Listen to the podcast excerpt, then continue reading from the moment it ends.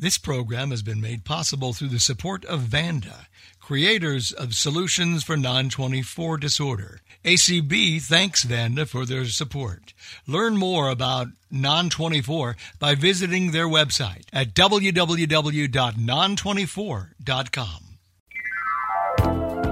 Opinions expressed on ACB Radio are those of the respective program contributors and do not necessarily reflect views held by the American Council of the Blind, its elected officials, or its staff. Well, good afternoon and welcome, uh, ACB. Um, welcome to those of you that are joining us on ACB Media and uh, those as well that are joining us on Zoom. My name is Tom Tobin. Um, I am the president elect of ACB Diabetics in Action uh, as of last Wednesday. So it's my pleasure to welcome you all here today. Um, and I think you're going to find this uh, a good use of your time. Um, before we get into introducing our presenters, I'd like to ask if anyone who is new to ACB Diabetics in Action or may have some questions, or perhaps you may wish to join ACB Diabetics in Action, I'd please ask you to send an email to ACBDA, abbreviation for ACB Diabetics in Action. So acbdaorg at gmail.com. That's acbdaorg at gmail.com. I'd like to give out the uh, continuing education credits. 01924 is what I've got. So hopefully that works. Um, so without further ado, I'd like to introduce our presenters. Um, as some of you know who've been reading the convention program, uh, Lisa, uh, Lisa, Brenda Javidic and Lisa Golden um, uh, handled our first track. And uh, yes, I'm biased, but I'd have to say it was a just absolute rousing success. It was so informative that all I can say is I'm thank God that uh, we re- recorded it because there's a ton of information there. So I look forward to getting that uh, here. So uh, Brenda, Brenda and Lisa are both. Um, really subject matter experts on the whole areas of diabetes um, education and managing the disease.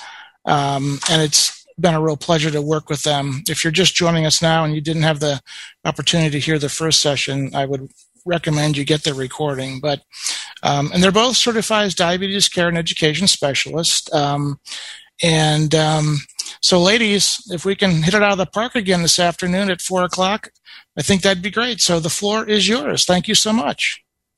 Thank you, Tom, for the introduction. And so, yes, my name is is Brenda Jagatic, and um, I'm going to first give you a little background in terms of what my expertise is around diabetes. Uh, my husband was diagnosed with type 1 diabetes back in 1983. So I guess that means basically diabetes has been a part of my life for about 40 years. Um, and I um, initially, as a nurse, I worked in public health, but then I had decided that you know I wanted to become a diabetes educator and be the best advocate for my husband and his diabetes. And so I started working at. I worked in a free clinic for a couple of years, um, seeing patients with diabetes till I was able to write my certification exam. So I became a certified diabetes care and education specialist back in 2006, and I worked for about eight years in an outpatient diabetes program um, providing diabetes education support around type 1, type 2, prediabetes, and gestational diabetes. And then um, for the last six years, I've worked for the Indiana State Department of Health, and my role was to increase diabetes education in the state. And um, one of the parts that was a significant and exciting part for me in increasing access to diabetes education was really getting involved in telehealth, which I just see has so many benefits uh, for so many individuals living with diabetes.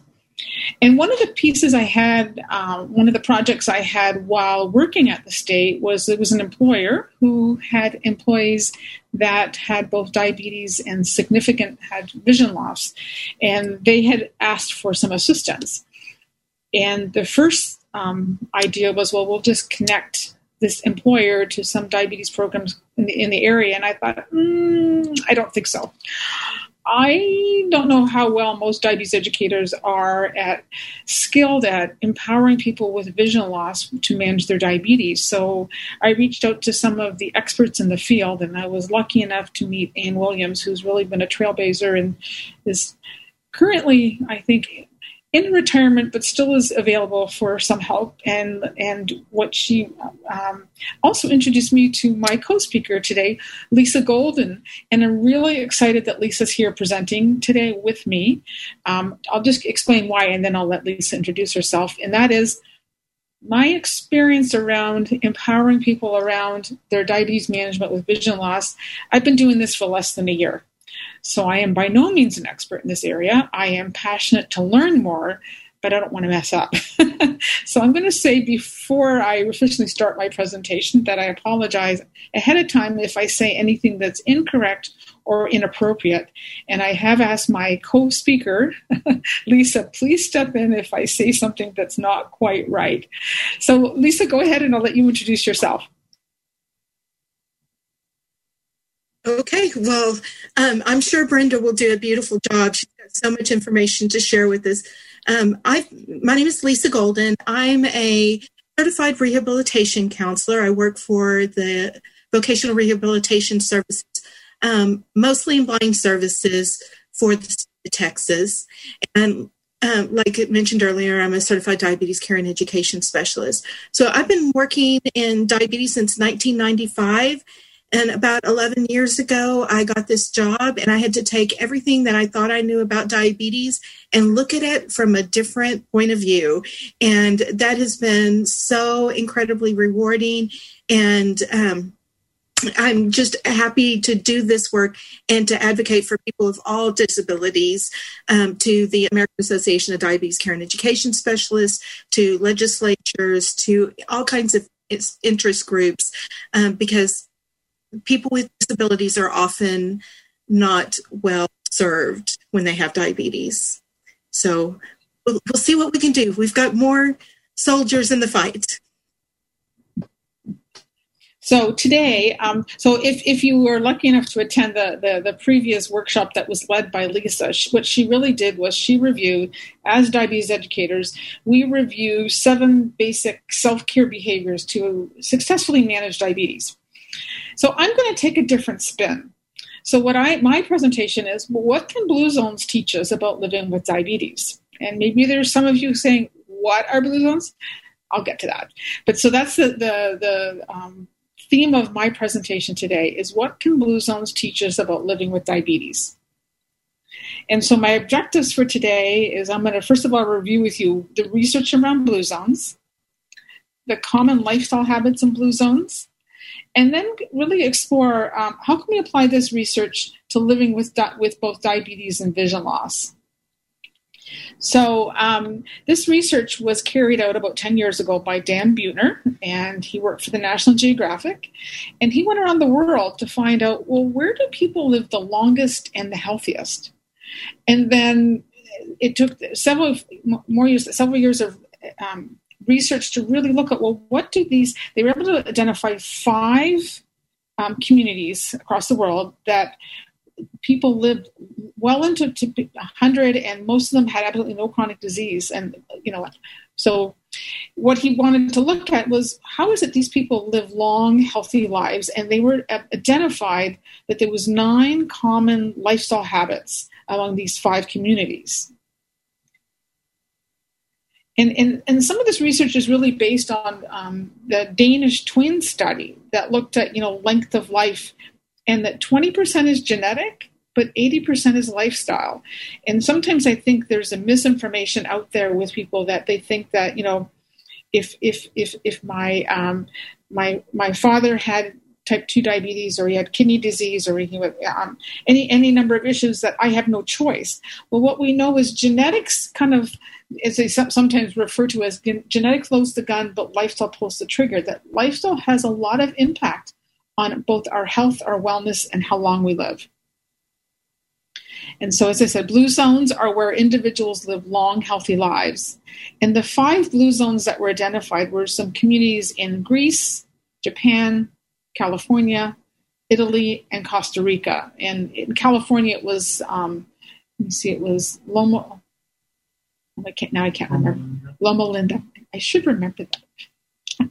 and so they identified what that lifestyle habits were. And so um, they call these um, habits, they call them the Blue Zones Power Nine. So nine health, nine lifestyle habits. And so I'm going to go through, first of all, to, to review the nine of them, just list them first of all. So, number one is move naturally. Number two and three have to do with your outlook, the right outlook. The one is sense of purpose, downshift, which is stress management. Number four and five is eat wisely. That is something called the 80% rule. And then um, number five has to do with eating more plants. Um, number six, wine at five. And then the last three have to do with connections with others. And number seven is belong. Number eight is love ones first. And number nine is right tribe. So when I go through these nine lifestyle habits, I'm going to touch on well, what does Blue Zones tell us about this lifestyle habit? What is our general idea about how this pertains to our health and, and, and our well being? And then how does it pertain to diabetes? And then how does this relate to vision loss?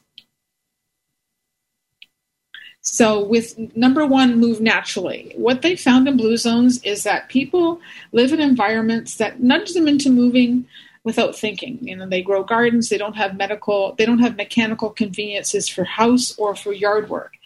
And then, you know, what we know in terms of about move naturally, because of course Lisa talked about physical activity in our first presentation.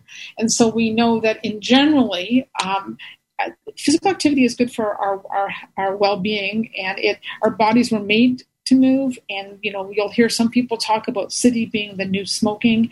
And just some easy examples can be like walking housework dancing.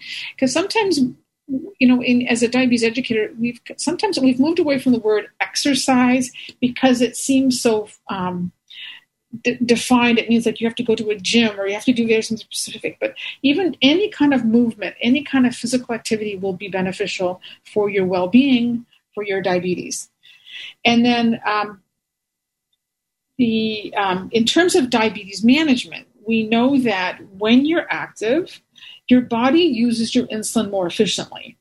So, whether that is that you have type 2 diabetes and your pancreas is still making insulin, when you're more active, your, your, your body um, uses insulin more so that you wouldn't need, if you were incorporating physical activity into your daily living and it's early in the disease process, you, you may be able to put off starting on medications because the physical activity helps your body use whatever insulin you're still making, it uses it more efficiently. Or, for example, if you have type 1 diabetes and you're injecting insulin, physical activity makes that insulin you're injecting, it, it makes it more efficient so that you don't have to use as much insulin. Now, um, the other thing about, uh, phys- about physical activity is that it's going to help with stress management. You're more likely to sleep better. It's building both strength and endurance. It helps with blood sugars and, and, and blood glucose, and it can help with weight loss. But as as Lisa had indicated, you know, with activity, with exercise, you know, there there can be a risk of low blood sugars, hypoglycemia. So that's why testing blood sugars before you exercise and after, just to kind of get to see what is the impact. Um, and this is where I would do, I guess I would call it my little commercial for diabetes educators, because I know some people with diabetes, they they they exercise, they're doing the right thing, and they get low blood sugars, and they're like, oh, this feels so terrible. I'm never going to do it again. I don't want to. Or what they do is they eat a whole lot of food before they exercise, so they won't get low. So this is where a diabetes educator can help you to find a balance with physical activity, your medicine, and and and food, and still um, feel better, be healthier, and have good blood sugars. Now, um, the other thing that's important is that if if you have certain eye diseases, there are certain exercises you have to be careful not to do to avoid. And that's again why, if you're starting a new exercise program, you may want to work with either discussing that with your physician or your diabetes educator. And I'm happy to say that tomorrow there is another diabetes educator who's doing a program on exercise and physical activity. So she'll go into more detail with this. Um, but I also um, wanted to share um, that there's an educator, I came across her. Um, an article that she had had written, and her name is Deborah Sokol McKay, and she is an expert in diabetes and in vision vision loss, and she gave examples of treadmill, stationary bike, rowing machine. She talked about um, getting a trainer to help doing swimming, but maybe using the wall as your reference point or um, lane markers. But also, what's amazing about this conference that we're participating in is that the conference also has information and promotion of physical activity, whether it be talking about supporting walking. So it would be with, um, um, I guess first, I guess first I'll say advocacy before I go to the conference, uh, the American Council for the Blind has advocacy around, you know, use of sight dogs, um, white canes, technology to promote independence and promote going out and walking, going out into your environment. And maybe, maybe Lisa, you can touch on that more because you know more than I do about this. Yeah, I think those are a lot of tools that can be used. But then I also want to remind that we have all kinds of activities, goal ball, um, you know, things that we can go and do. Um, you know, I love a good beep baseball game and um, stuff. So, you know, those are important social events. And even if you're not the one that's actually playing, just getting out there and moving and being with your friends, it's going to do you so much good getting out of your, you know, especially post pandemic where we've all been stuck in our homes. Um, it's going to do us so much good to get out there with our friends and walk across that field and, and be there. That's activity. Um, even if we're not the star player. even if you're cheerleading, jumping up and down and cheering. well, and, and, the other thing I saw for the conference agenda, I saw that there were things like um, uh, non-traditional blind sports, adaptive sports, and um, self-defense. So that you know, and, and and bowling bonanza. So it's like there's you know, this is opening up my eyes because I wasn't aware of this, but there's lots of things available to help you with this particular health, healthy lifestyle. And so the, the next one is um, the right the right outlook. And, and and when the blue zones and so purpose sense of purpose is when i wake up in the morning is why i get up in the morning. And knowing your sense of purpose is apparently adds seven years to your life. And i think we all have to feel that we have a purpose.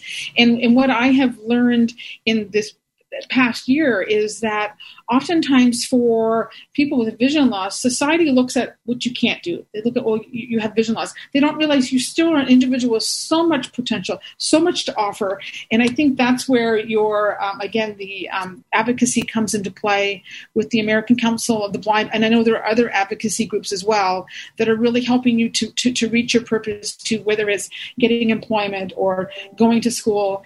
Um, and um, the the one story I can share is um, I, I, I, learned about the CEO of Bosma Enterprises, and his name is Jeffrey Mitt, Mitt, Mitma. And I, I, heard about his life story, and what it was is he was a military guy, and he was in had gone to Afghanistan, gone to Iraq, but the last rotation in Iraq, he was hit. His vehicle was hit by an IED, and of course he he, he was um, transferred to Walter Reed and he lost one eye, lost his nose, the vision in, in, in so I think he lost his his right eye and lost the vision in his left. And um, he was in a coma for a month. And so when he woke up from his coma, he's like, What's my wife doing here in Iraq? But what he had found when he woke up from the coma was that one of his colleagues in another part of Iraq had also been a victim of an IED, IED, but he died. And it was really interesting because he did a TED talk, and and he talked about like you know, well, I'm alive and he's not. So so what am I going to do about it? And and he goes, like I still. I, I've been lucky and I'm going to have a purpose. So he continued doing some work with the military and helping with um, VAs with vision issues. And he's now the CEO of Bosma, which is a company that hires people that have vision loss and they also do rehab. And so i, I just think of that as like a, in terms of talking about sense of purpose that um, it's so important. And and i can give another example that's not quite so dramatic is my neighbor my neighbor next door is johnny he's 87 years old. And um, he's a retired principal and sometimes i get behind in my, my yard work. And so last year he said you know I'd really like to help you with your brickwork because I have like some brickwork between my sidewalk and the road in the front of my house. He says, you know what? I'd like to take out all those weeds for you. And he said, I've been doing some research. You know, we can put some really fine sand in between, and there's a coating that you can put on.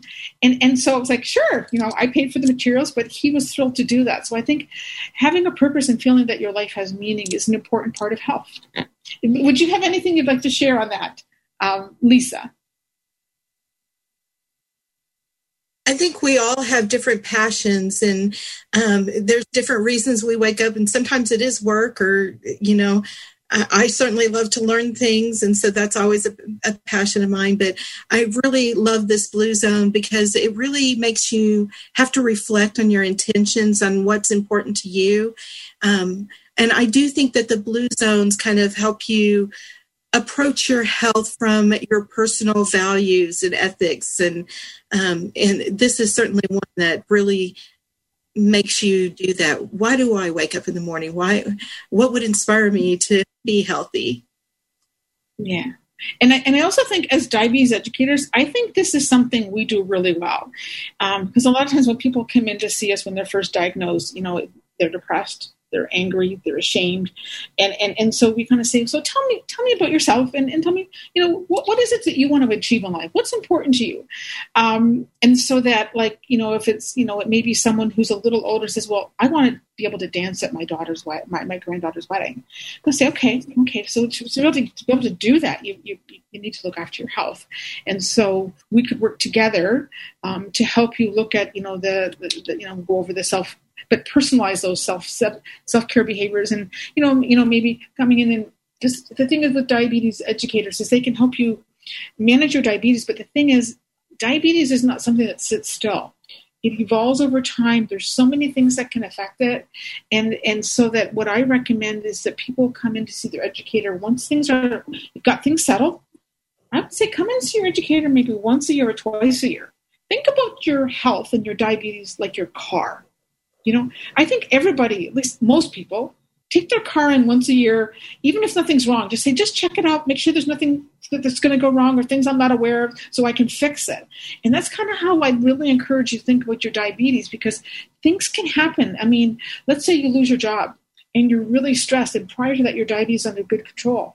The stress of that can impact your blood sugars. Um, or let's say that you fell and you you twisted your ankle and you can't walk anymore.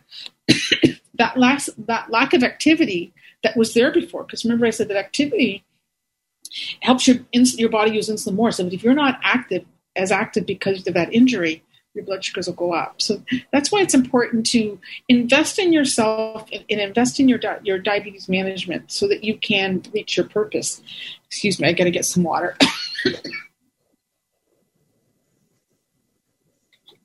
one of the hazards of talking too much.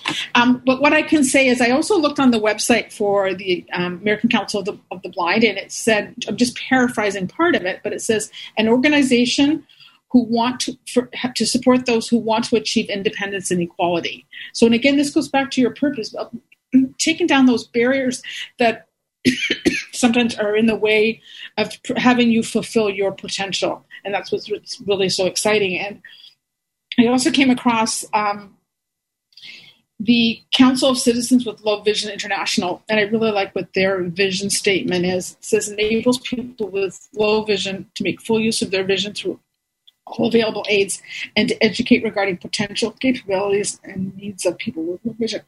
I apologize. I was fine the first presentation, Lisa. I know that's how it always happens. Um, and yeah.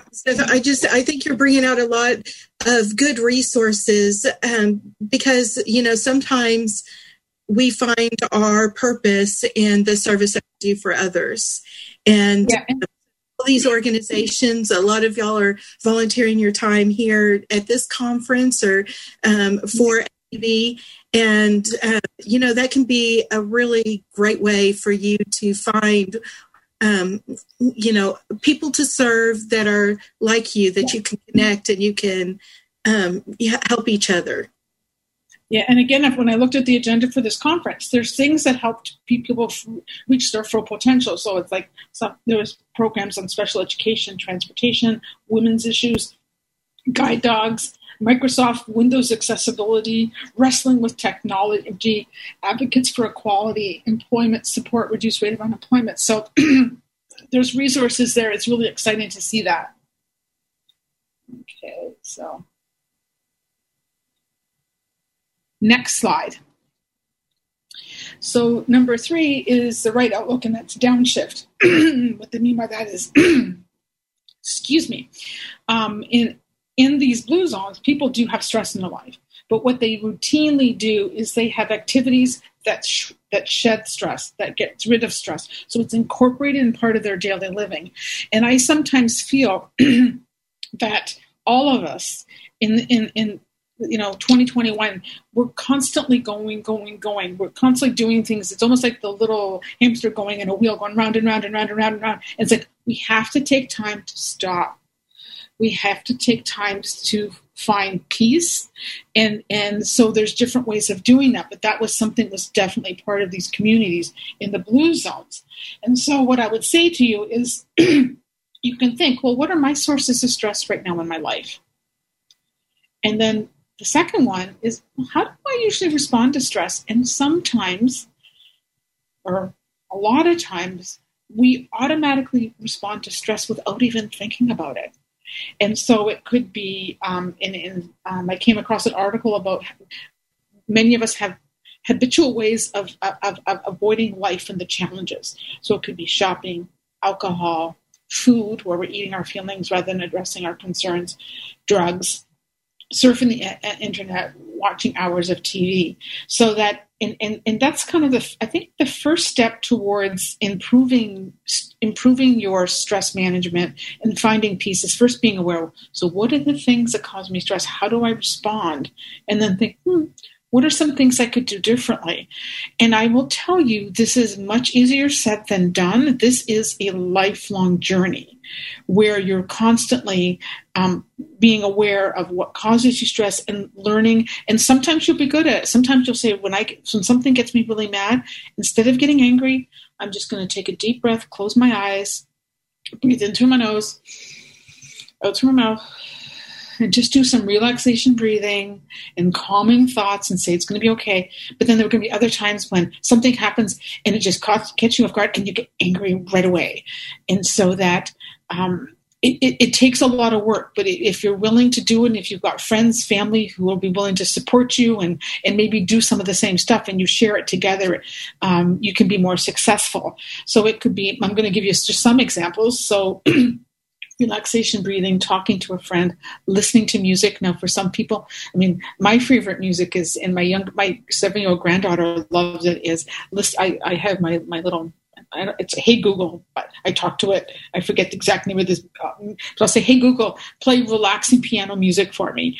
And so I love. I, I find it very soothing to my soul. But other people, when they really want to listen to music and not think about stress, they may go to hard rock.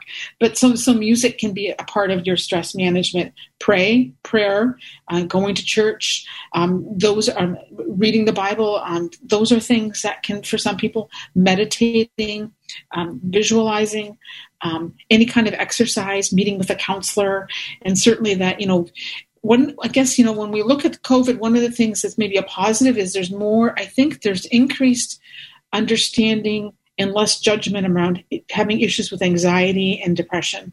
And that we're, you know, through my experience in terms of promoting telehealth, is t- telehealth for counseling has exploded and it's really making it more accessible. And there's a young woman I work with who has type 1 diabetes since she was three. And she shared with me that, you know, living with diabetes is, has been hard for her. So she's been going to a counselor on a monthly basis. But when COVID hit, she started getting her counseling telehealth once a week and it just she said i didn't have to take time off work i didn't have to travel there and so so I think we're starting to see people not being embarrassed. Um, but if you are, you still don't have to tell anyone. And, and one of the things about telehealth is it, can't be more confidential. People don't necessarily have to know. So, looking at ways to, to, to manage your stress is important. And we include that in our seven self care behaviors. I don't know. We have anything to add on that, Lisa? I just think the there is a lot of shame and stigma about around stress and sometimes we put that on ourselves um, because if you're i people that say i never get stressed and i'm like uh-uh that's that's nobody gets away from stress. It doesn't mean that you're not a professional and it doesn't mean that you don't are not able to cope healthily um, but i just think that whole put on your own um, oxygen mask before you help others is a real thing and so to put some stress management in your life just as natural and not feel guilty that you're doing something fun for yourself or that you needed you know time with your buddies and um, or needed to take a bath you know that there's something so wonderful about going in and taking a bath instead of that hurried shower so you can dress professionally and get out there. Um, so i just think that this whole concept of shifting that these blue zones have there's no shame around it. It's like it's okay for us to build into our routine anything that will help us manage stress. And it doesn't mean that you're a bad that there's anything wrong that with you that you weren't managing stress well but you're healthier if those are already a part of your routine yeah yeah, and I think sharing is important. I mean, I, I, my my youngest daughter at age 11 had major depression, was suicidal. Her hospitalized on two occasions, very traumatic. But you know, we worked through it, and we really, I really did the lifestyle approach in terms of it wasn't just the meds. you know, we had to look at healthy eating and and, and sense of purpose and, and managing stress. So when she was in um, in high school, she volunteered as part of her health class to do a presentation on her depression. And because I think depending on where you're at, it, being able to share that sometimes makes it easier for someone else to say, "Well, if she's going, maybe I can." But but you have to be ready for that. It's not for everybody, and it comes when it's comfortable for you. But related to stress, so you know we're talking about the, the blue zones, but for, for diabetes, stress will increase your blood sugars, and and so that and then stress can also interfere with sleep, which raises your blood sugars. And it can lead to issues with anxiety and depression.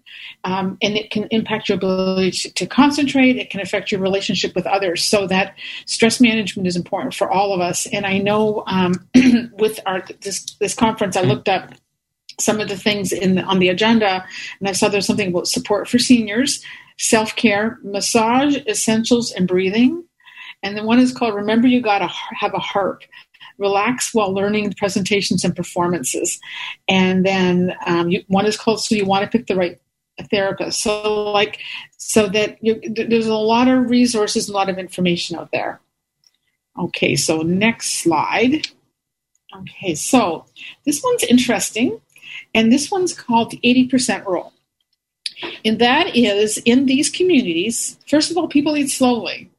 Because in our society, we eat so, so, so fast. By the time we get full, the time that brain gets the message we're full, we're over full. So that in, in, in this, these communities, they eat s- slowly and then they stop eating when they think they're 80% full. So they're not depriving themselves of foods that they enjoy, but they're saying, I'm going to eat slowly, which means you'll probably eat less. And then um, I'm going to stop eating when my stomach's about 80% full. They eat their smallest meal in the late afternoon or evening, and they don't eat anything for the rest of the day. And that's been shown to be helpful for diabetes. And so that um, if you were to follow this rule where you're eating slowly and stopping at 80%, you're reducing your caloric intake. It's preventing overeating and probably can help with, with weight loss. What, what, are, what are your thoughts on that? Lisa? I think this whole mindfulness um, movement that has been around for a while now is is basically this eighty percent rule. Um, I think you should enjoy. You know, food is meant to be enjoyed, and you know, you should taste it and smell it and um, just go slow and enjoy that that moment. Enjoy that time with your loved ones or friends um, it, or colleagues you know. I enjoy going out to lunch with my work friends and that's something that i've missed over the past year. But i can really slow down and stop um, you know take full advantage of my full whole digestive system by using this principle of being only 80% full. Um, I think we forget to check with our stomachs uh, throughout the meal, uh, you know, to see. And if you, I think it helps if you portion size your plate and you get to the end of it and you do that body check and you're like, no, I really am still hungry. It, you shouldn't feel guilty for having more that your body tells you Yes. you need it. Yes. But it's other- having that body check and listening to what your body is saying. And sometimes too, starting your meal with a large salad so that you are getting that sense of fullness. So that you know it also that those are also helpful hints. So I'm going to go on to the next slide.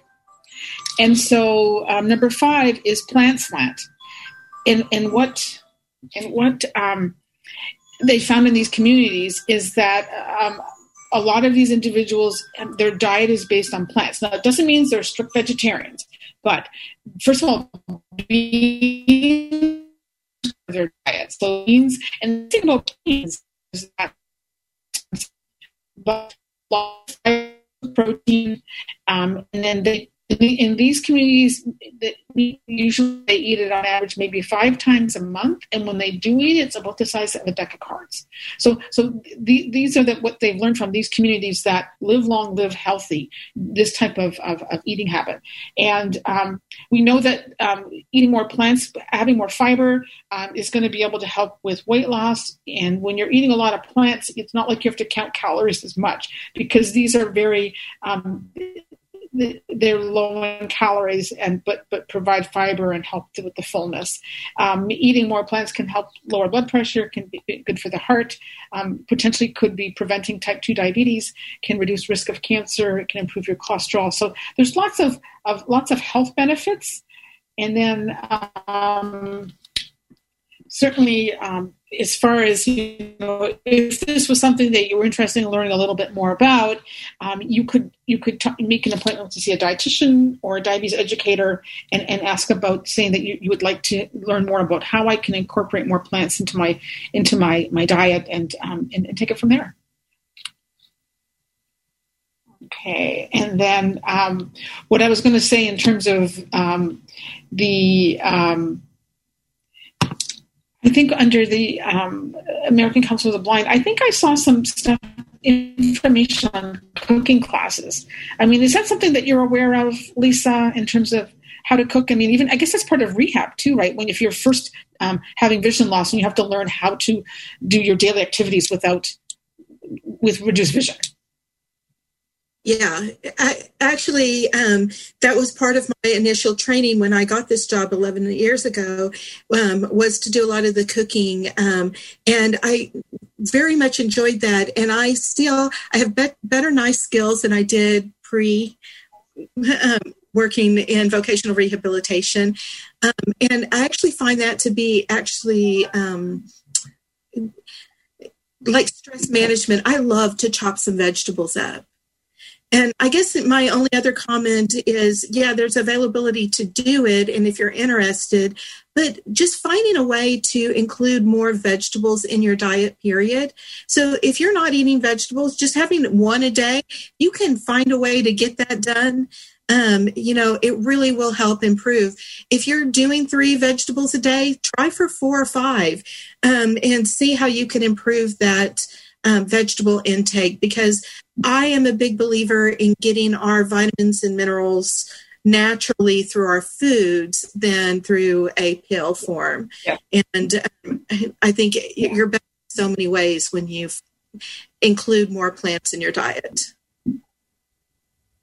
And it's interesting. I'll share with you that I attended um, a physician advisory meeting back in 2017, where the, they, they were it was a presentation on the research demonstrating that a plant-based diet can put diabetes type 2 diabetes into remission. And i was like i didn't really know that. I mean there's a lot of evidence. And so i thought well because i'm thinking you know sometimes when when as an educator when someone's first diagnosed and, and and and they're saying is there anything i can do?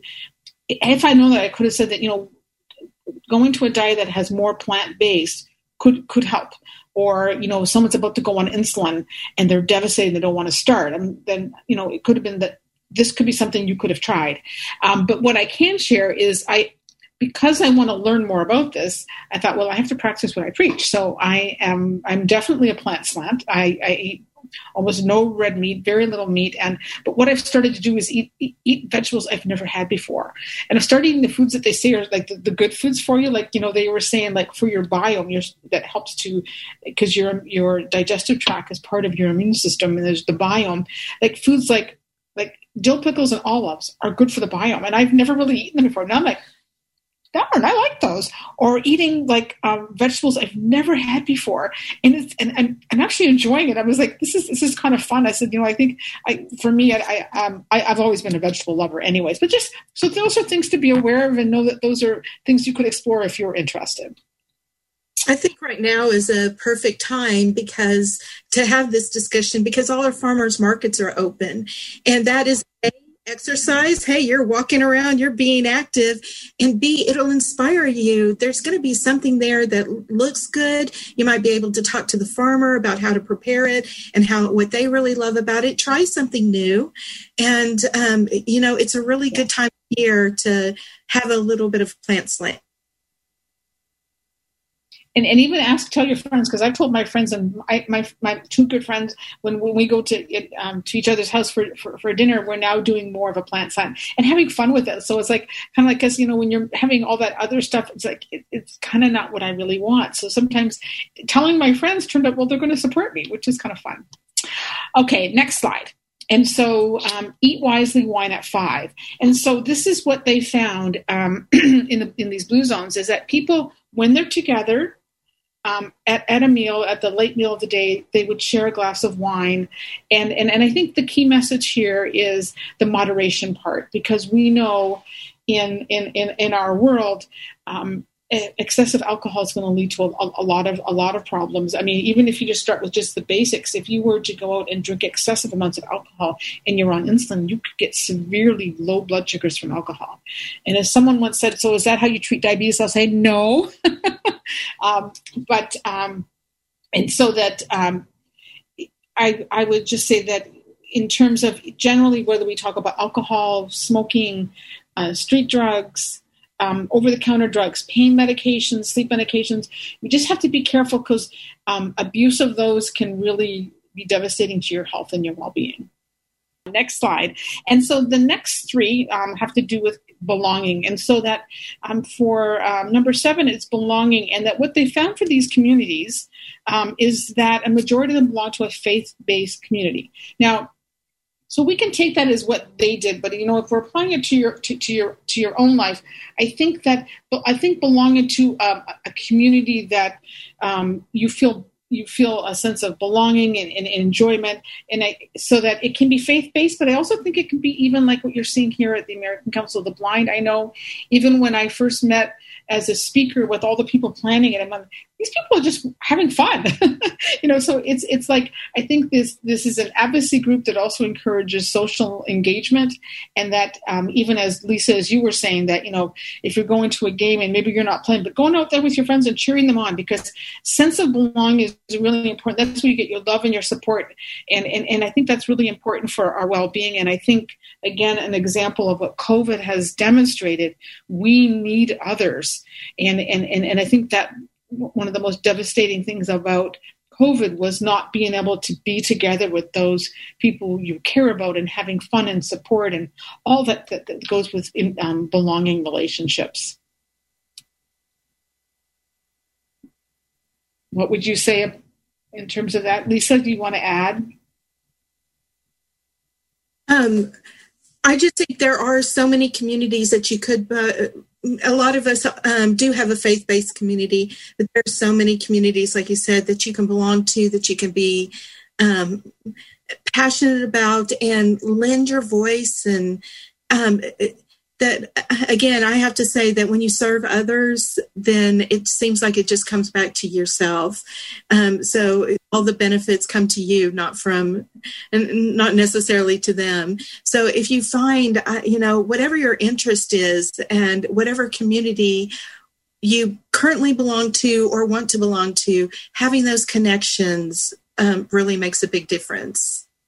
Yeah Yeah, and I and I, I, like what you said because it reminds me of the, the, quote: "It is in giving that we receive." You know, and that because sometimes if we focus too much on our own on our own self, then we there's a tendency to feel like "woe is me" and my life is terrible.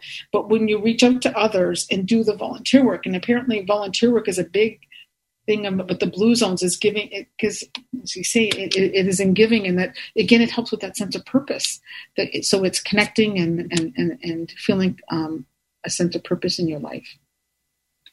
And um, I know that um, when I look at the the the um, the um, American Council for the Blind. I mean, there's like virtual book clubs by phone, and even for this conference, there's Friday night bash. So that sense of belonging and sense of community is really important for your well-being, and that extends to your your, your diabetes management. Because you know, you know, I, I sometimes say that we we as humans are very complex. We're not like a machine where you go, okay, put in your medicine, put in your uh, your food, put in your drugs, out will come good a good outcome. It's rather we are, uh, you know, we are our body, mind, heart, and soul, and so we can't it can't we can't just be thinking about that physical aspect because we're more than that. We're not mere machines. Okay, next slide. And then, so this one is really looking at putting um, others, putting families first. So again, it's an extension of the sense of belonging and aging parents and grandparents live near one another, commitment to a life partner, and investing in children with time and, and love. And, and, and again, with the, so, so these are things that they found in that community, but I don't think we have to take it be that this is exactly what we have to do for our own health. Because I mean, some people are in a committed relationship for the life partner, some are not. But I mean, I still think that you know you can still have having that family connection and i like what they talk about investing in children because sometimes sometimes there's such pressure to overachieve for parents and make lots of money and buy all these things when really what our what children really need is love and time um, and, and and so I think that's what they're really saying is that connection with people who who you love and love you really contributes to a longer life and a healthier life.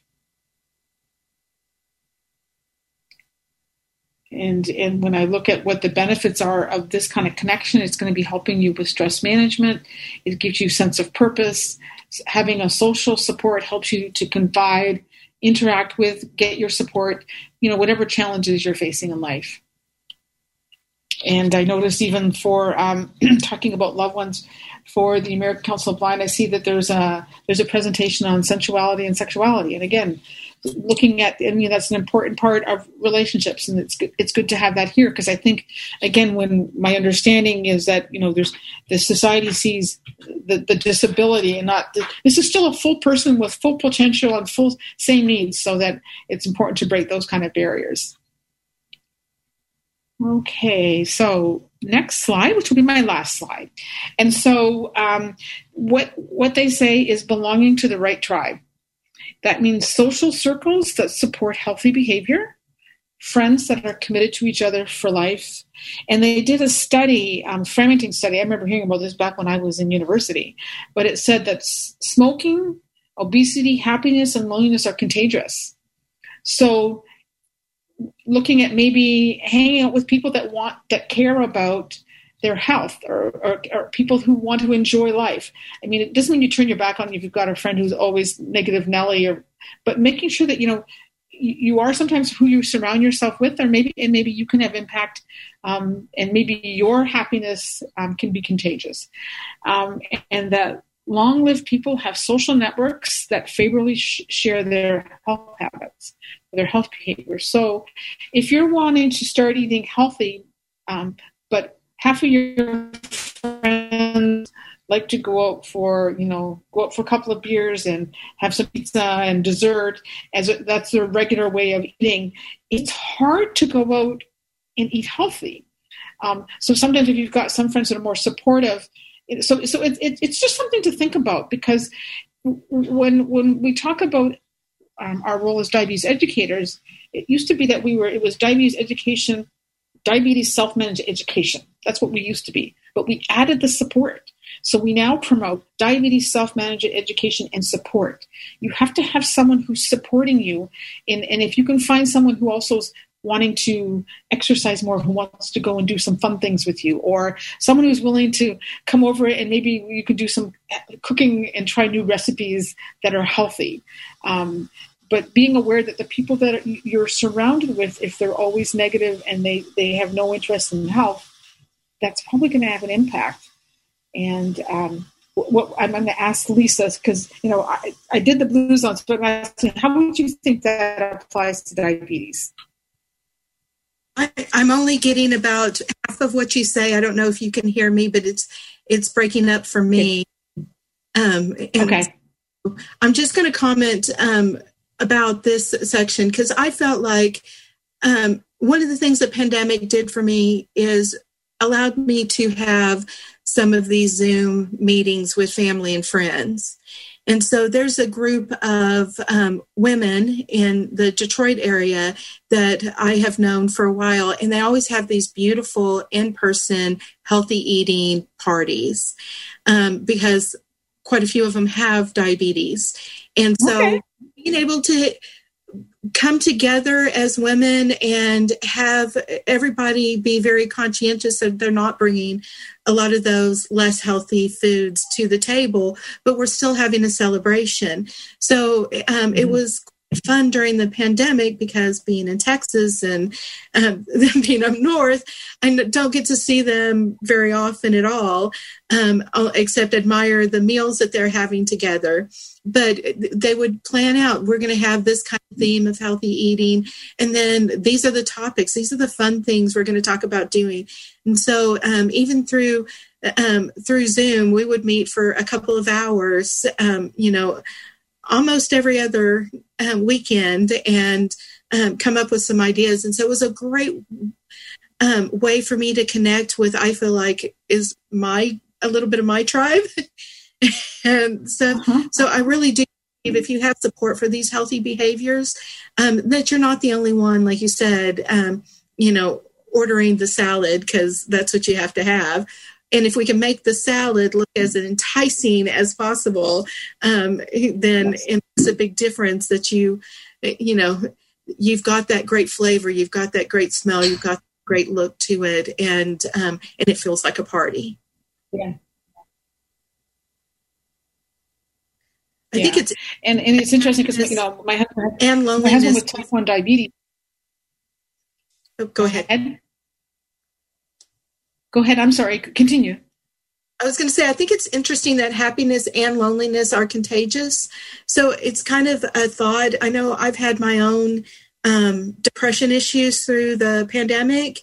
And one of the things, so that, you know, they told me put on makeup and it does make you feel different. And I haven't worn makeup for years.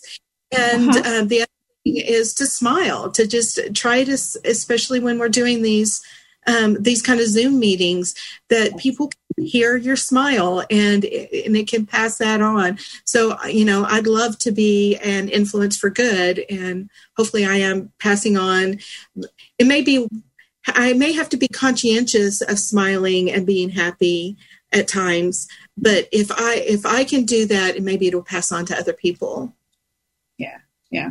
And i think also smiling can also it can also make your your you if you're actively smiling and thinking okay brain and and, and think positive thoughts. Um, because they do say that you know sometimes we can get into to, to behaviors where we're always thinking negative and those are those pathways that are automatic in our brain. But if you actively say okay i'm going to try and look at the positive like i think back to the ceo from from Bosma, where he had a major traumatic injury, um, but when he and, and, he had to deal with the fact that he lost his sight, but then he found out someone else died. So sometimes making that comparison and thinking that there are others that are suffering more than me allows you to, to, to be able to be to look at the positive. So, but at the same time, I'm not negating if people are going through, through bad stuff, but sometimes it helps. Um, I guess I can share a personal example. My husband um, was diagnosed with stage four cancer, and he died at age 53. And I was devastated by that. But then I also thought, well, a, a good friend of mine, she died in her sleep, and then 13 years later, her 21 year old son died in his sleep. And I'm thinking, it's devastating. So it's like sometimes it's good to try and realize there's others that suffer, so it's easier to be more positive. Are we getting near the end, Tom? I hear you. Yeah. So, Brenda, if I could just interrupt uh, again, another fabulous job, ladies. Un- really great information. Love learning about the blue zones. Um, we have about 15 minutes, so I thought we would try and carve out some time for some questions. I know we have one gentleman that wants to ask a question. Charles? First, uh, when you say eat meat no more than four or five times a month, what exactly counts as meat? Are you also thinking of fish? Are you including poultry? Exactly how broad is meat? And the other part of it is, are you saying actually that it's better to have a little wine every day than none at all? okay, those are two really great questions. Lisa, which one do you want to take? or shall I take? Okay, uh, what I'm what I was going to tell you is that the thing about the eating um, um, meat four to five times a month, the size of a deck of cards, that is not what we're telling people to do. What I'm sharing with you is this is what they found in the blue zones. So based on that, they're saying that if people include, include more plants into their diet and less meat, and so whether it be red meat, pork, chicken, fish, so that um, so there's variations on what you call if you go to someone who's doing a plant-based diet. Um, there are some people that are like true strict vegetarians, absolutely no animal products, and then there are some that have that um, eat um, more plants but still have um, um, protein, meat in small amounts, smaller amounts in their daily diet. So we're not saying to do that. We're saying that's what the research found but the but the research around plant based has demonstrated there. If someone was to look vegetarian um, and and um, commit to doing that, they, they have seen where people have been able to um, put their diabetes into remission. And and and if you were interested in that on a personal level, you could reach out to a local your diabetes education program, um, or you could also look, um, reach out to a dietitian now, the other question about alcohol, great question. And again, we're not telling, we're not telling, um, so when we, um, the information about wine, wine at five, like, um, that was what they found was a common um, lifestyle habit in these organi- in these communities. By no means would I be saying that everyone should be drinking a one glass of wine every night at five. First of all, um, because we know that um, some people can't handle alcohol. So if you're not drinking alcohol, I'm not about to have you to encourage you to start. And then what I would say, if you do drink alcohol, the, the, the recommendations is no more than one a day, as Lisa had said, for women and, and, and no more than two a day for men. So that it's more of a this is what the research found, this is what they were doing in these these blue zones where people live longer, but by no means am I telling people to start drinking wine. Okay. does that help?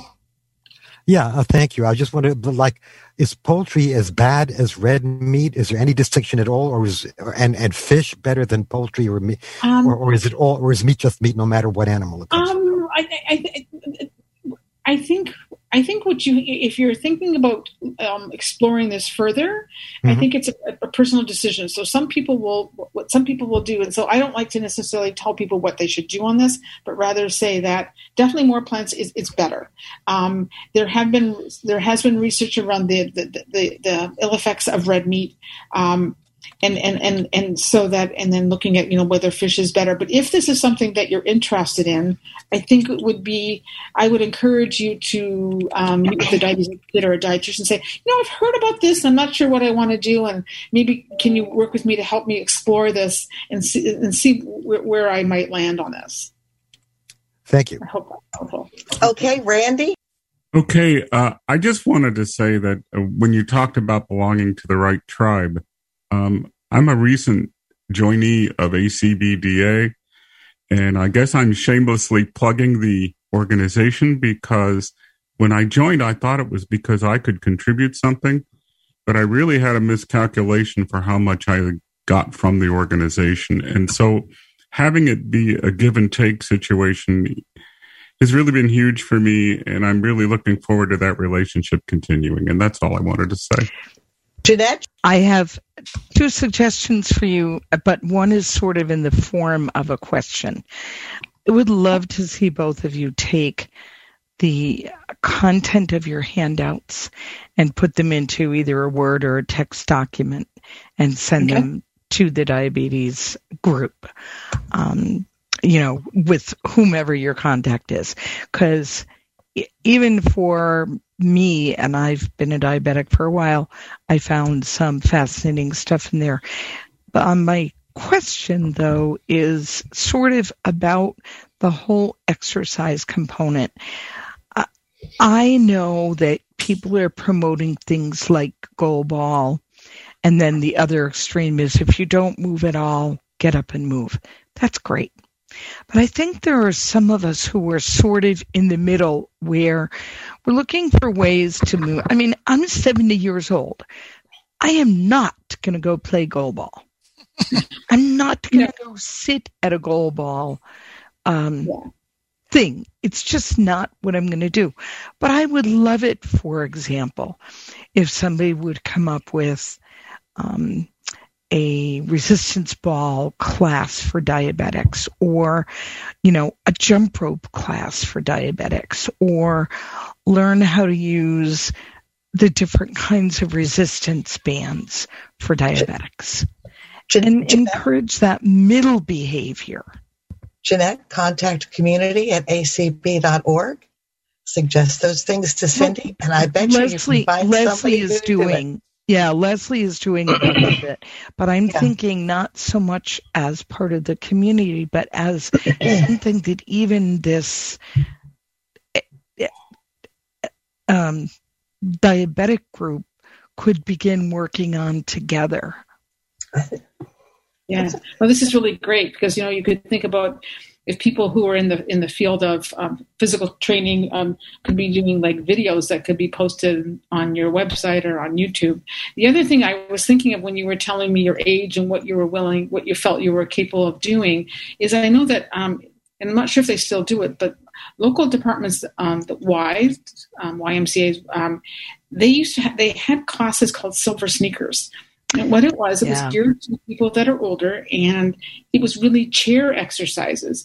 And I am I'm, I'm, I'm more, that's a great suggestion for many. I will tell you that I'm more active than sitting in a chair.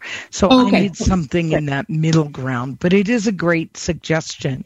And there yes. are many people who would benefit from that. Yeah. yeah.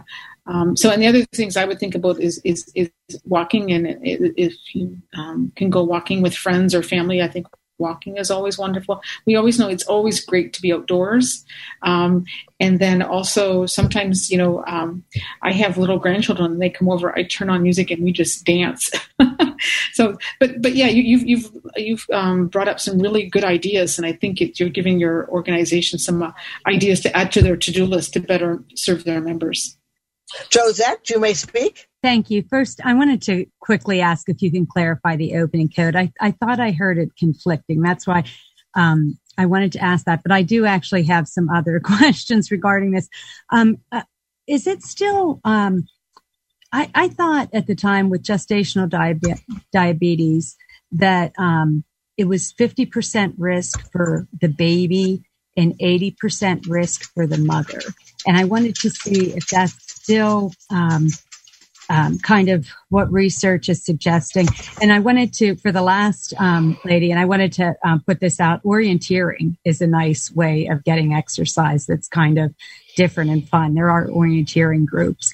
Um, we don't have Volksmarches here that I know of or a limited group. But anyways, I wanted to put that out as a, as an idea um, to the group. So I think. Okay, so I, am not exactly sure how to answer your gestational. So I'm going to give it a, a, a try, and then I'm going to let Follow. Lisa follow. So what we know is that with gestational diabetes, um, w- when women are pregnant, there's all these extra hormones, female hormones, supporting the pregnancy, which causes insulin resistance. Which means your pancreas is making insulin, but the body isn't using it well, and so that that's why you have to. That's why you end up with high blood sugar. So the usual treatment is like with with diet and checking blood sugars. Um, and so, so I, I guess the, the, way I would look at it is that when blood sugars are high, it increases the risk um, for a larger baby, which can lead to health problems for the baby. It can lead to, um, with a larger baby, can lead to more difficult childbirth. It can lead to health problems for the mother, both um, during the pregnancy, and later. So the most important thing is helping, making sure that she, you know, like women are tested to make to, to early in pregnancy to see if they have gestational, and the important thing is referral to a diabetes educator who can then work with you to look at what you're eating and testing blood sugars before and after every meal to ensure that your blood sugars are within a healthy range. Um, in terms of percentages, I'll, I'll, i guess what I the best way I can answer the closer your blood sugars are to normal, the more likely you'll have a healthy mother and healthy baby. Um, the higher those numbers go, sometimes nature is unpredictable, but with really high numbers, it can lead to problems both for mom and baby. And Lisa, take it away. Can you add to that?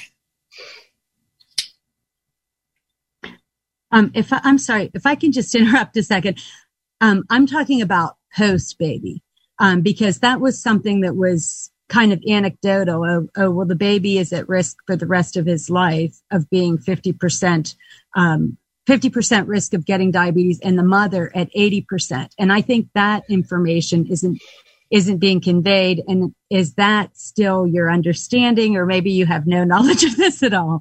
No, no, no, I, I can answer that question. So that when you have gestational diabetes, um, one of the first things they're going to do once the baby is born and at your six week checkup, they're going to see to make sure your blood sugars have gone back to normal. Having gestational diabetes puts you at risk for developing type 2 diabetes later in life.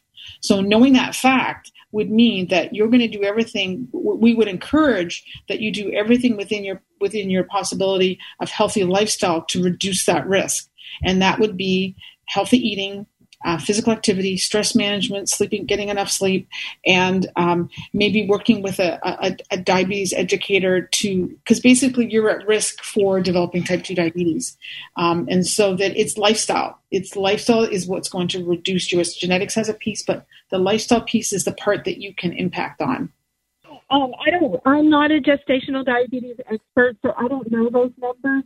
But um, it is, you know, like Brenda was saying, um, reach out to the professionals because there's specific gestational diabetes curriculums that really help you during the pregnancy.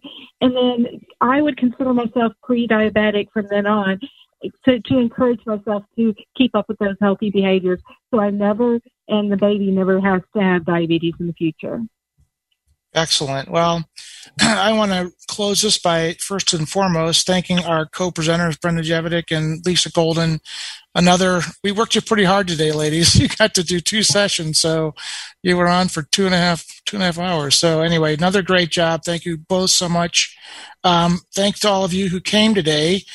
For mm-hmm. those of you that did not, uh, were not able to get your questions asked or answered, I'd ask that you send an email to the email address I gave out earlier, and that is ACBDA, abbreviation for ACB Diabetics in Action. So AC, ACBDAORG at gmail.com. And with that, I am going to give out the closing CEU code so you guys can all have it. Um, and that is 63650. 636 five zero. So again, thanks so much. Thanks so much to our presenters for doing just a whiz bang job over these past two and a half hours, and uh, thanks to all of you for being here today. Um, I think we had a great session, and I will say that tomorrow, tomorrow we have another two other great sessions. Uh, two thirty, we have um, Marjorie DeBrine and Jeff Bishop, one of our ACB DA new officers. He's the second vice president. He'll be talking about nutrition. In the afternoon, from four o'clock to five fifteen, we have a segment segment on fitness with Karen Kemmis and Steve Bauer from the California Council uh, of the Blind. Um, and then Wednesday, we have another two great, wonderful sessions at two thirty.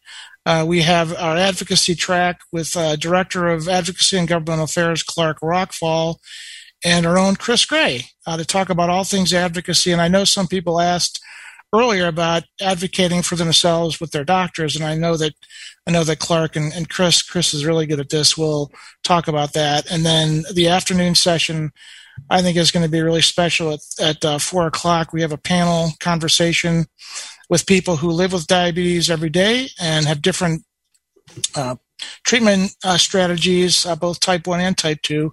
So, um, ACBDA, uh, with Danette Dixon as our convention program chair, has really put together a whiz bang program. So I hope you all can join us for the next couple days uh, for some really lovely and I think informative um, programming.